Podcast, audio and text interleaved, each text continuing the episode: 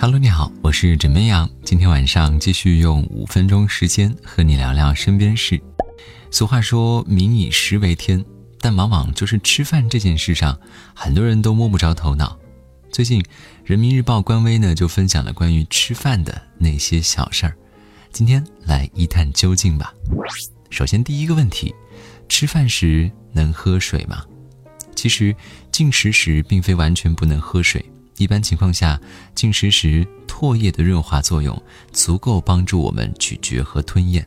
但是当食物特别粗糙或者干涩、噎着的时候呢，喝点水、汤或者粥，自然是有利于吞咽和消化的。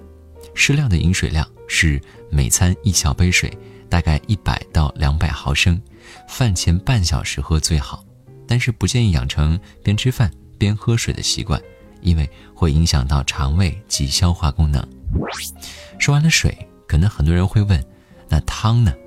大伙儿都知道，汤一直以来都是餐桌上的常客，不仅仅是在中国，在其他一些国家也讲究在吃饭时喝汤。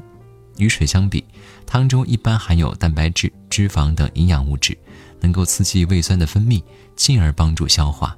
那关于饭前喝汤好还是饭后喝汤好？其实要具体到个人。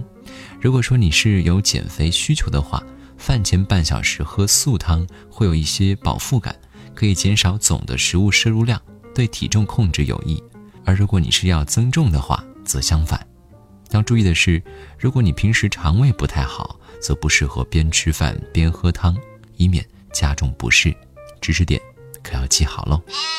我们经常能听到父母们开玩笑说，给孩子辅导作业。心脏病都能被气出来，没想到这事儿还真的发生了。因为陪儿子写作业，但儿子怎么都教不明白，湖北襄阳三十六岁的王女士气得又发了心梗，险些丧命。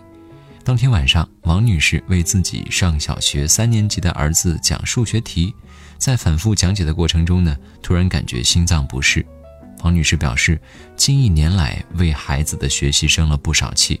没想到这次竟然如此严重，怎么样？想说，这真的是可怜天下父母心了。